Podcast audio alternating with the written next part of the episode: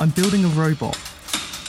Uh, it gets a bit lonely doing a podcast by yourself, and I don't really have a co host, so I decided to do something different this time. So I'm building an assistant to help me with the podcast.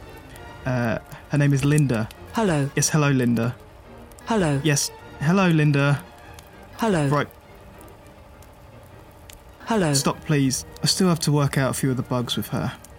As you can see, she's a work in progress. I wanted a partner for this, so I didn't just seem like a man talking to himself and occasionally reading poetry. When do the poems start, please? Yes, I'm getting to that bit, Linda. Just Now, please. give me a few seconds to introduce this thing. She can be very impatient, I'm not impatient. which is odd considering I built her, so surely I would have been the one to make her impatient. Where are my it's, legs? It's strange. Can I get you a drink? Pardon me? Can I get you a drink? Uh, no, no, thank you. I don't. I don't really trust you with a kettle yet.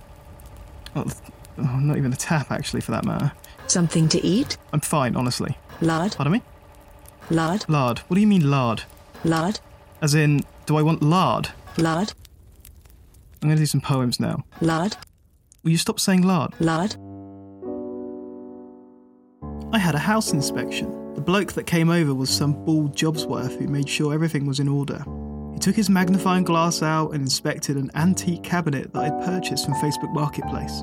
Was this in the house before you moved in? He whined through gritted teeth. Not at all, lad. All mine, I replied, friendlily. He was adamant that it was in the house before, tried to get pictures up on his phone from before I moved in. See? It's there! He screamed, pointing at the washing machine. What are you talking about? It's there. That's the bloody washing machine. He frowned. I frowned. We stood there, frowning.